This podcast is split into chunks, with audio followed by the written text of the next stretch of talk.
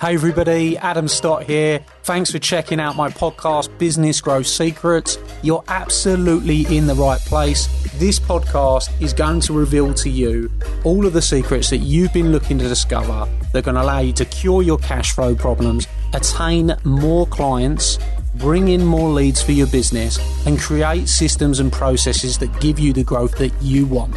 You are going to discover the business growth secrets you have been looking for that I've used to sell over 50 million pounds worth of products and services on social media and help clients everywhere to grow their businesses on demand.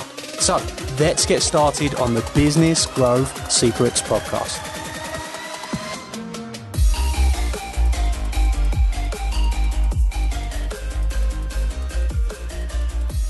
So, ebook launch, should it be for the first 100 free or should it just be free for everybody? Right? That was kind of the question that's been asked.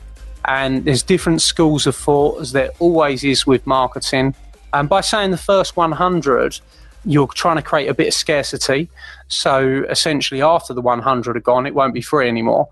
And that creates a bit of scarcity, a bit of urgency for people. So that can give you a short uplift in the amount of people that obviously get the um, get the book, get it downloaded, you know, and, and, and really go for it and start reading it. But the way I would probably use it is you want to probably use it as an asset for your business that you're going to use over and over and over and over again. People typically don't want to buy ebooks unless they're published on Amazon or published in different areas. So if you're not going to be going down the route publishing it, there doesn't seem to be much point of charging for it. So I don't know whether I'd go down the first 100 free because actually I saw um, a, a, chap that I interviewed probably about two years ago. He's a good guy, a uh, really good guy, and he actually did this with his book. And he said, "I'm going to give away 100 copies of his book." Um, a chap called Jordan, really nice guy, and I've seen the post going, uh, been on there for some time, and he's not anywhere near the 100 yet. And I think that that then creates the opposite effect of the urgency that you're looking for. So I think that it's important to think about the strategy you're going to use for the for the ebook. I would probably do a, an ebook launch. So I would launch out to your email list. I'd launch on your social media, and I would tell people that you're, you that people are going to be able to download it for free. If you're going to put a limit on it, I'd probably go over time limit, and you could possibly say, look, for the first seven days, um, first seven days or first 100, at least you're giving yourself a chance to keep it running. You can go and get this for free. But my overall advice would be don't do a first 100. Use it as a lead magnet. You've learned how to use Facebook ads. You know how to use those. Do what I do with my book and go out there and use it to consistently acquire people that have read your book, that have seen your book, to start to build a relationship with you and know who you are and actually give that book away to the masses. You'll find that you'll be nowhere near limited 100. You should be able to create leads and you can get as many leads as you want. That's kind of would be my advice for how to use the book.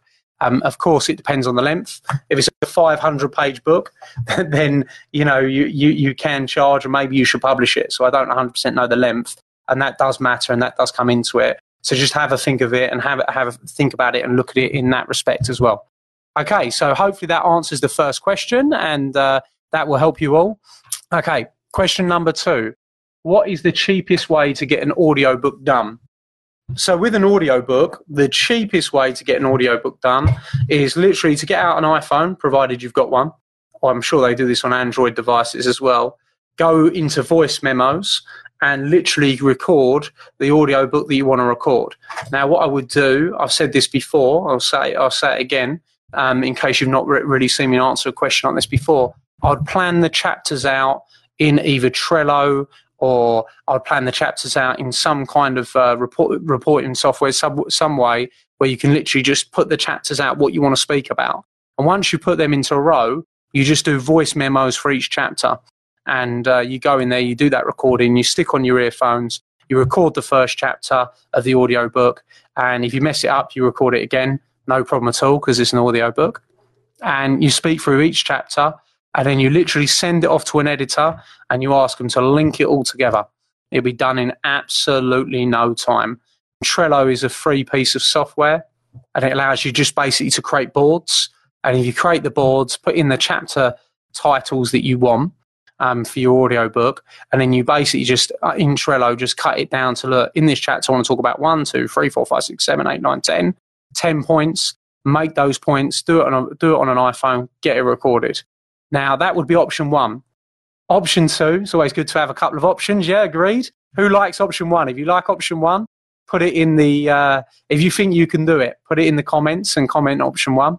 Now, option two, when I did my first ever audiobook, this is my first ever audiobook that I ever did, which was basically called 10 Key Reasons before I did the 40 Rules. The way I did the 40 Rules one is the way I just suggested to you. All I literally did, I wrote the 40 rules, wrote them out, put them all into a board and tre- uh, Trello. So I had 40 sections. Under those 40 sections, all I did is put down five or six points that I wanted to cover under that particular rule.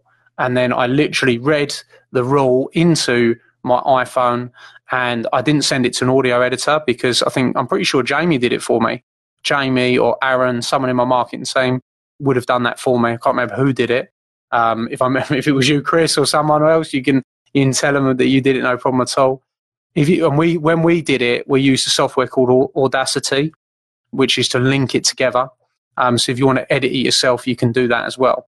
Now, if you don't want to do that, you find an audio editor. You go and find one off somewhere like Upwork, or you find one off Fiverr, somewhere like that. People per hour. You go onto those sites. You find somebody that's got good experience of audio editing.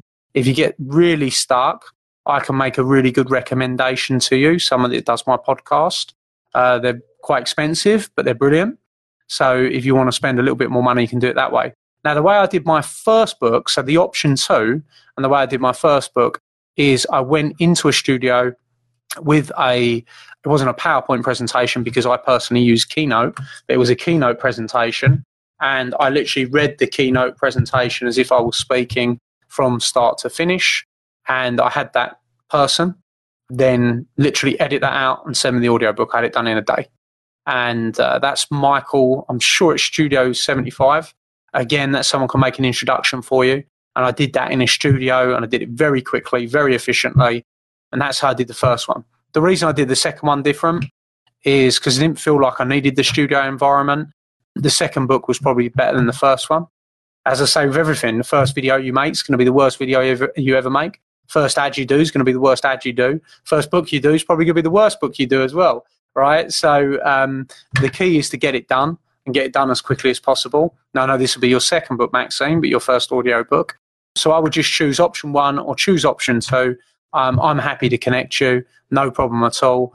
Or you can do the option one the way I said and you get it done yourself, or you can go out and find somebody that can help you do it. So hopefully that doesn't just answer the question for Maxine.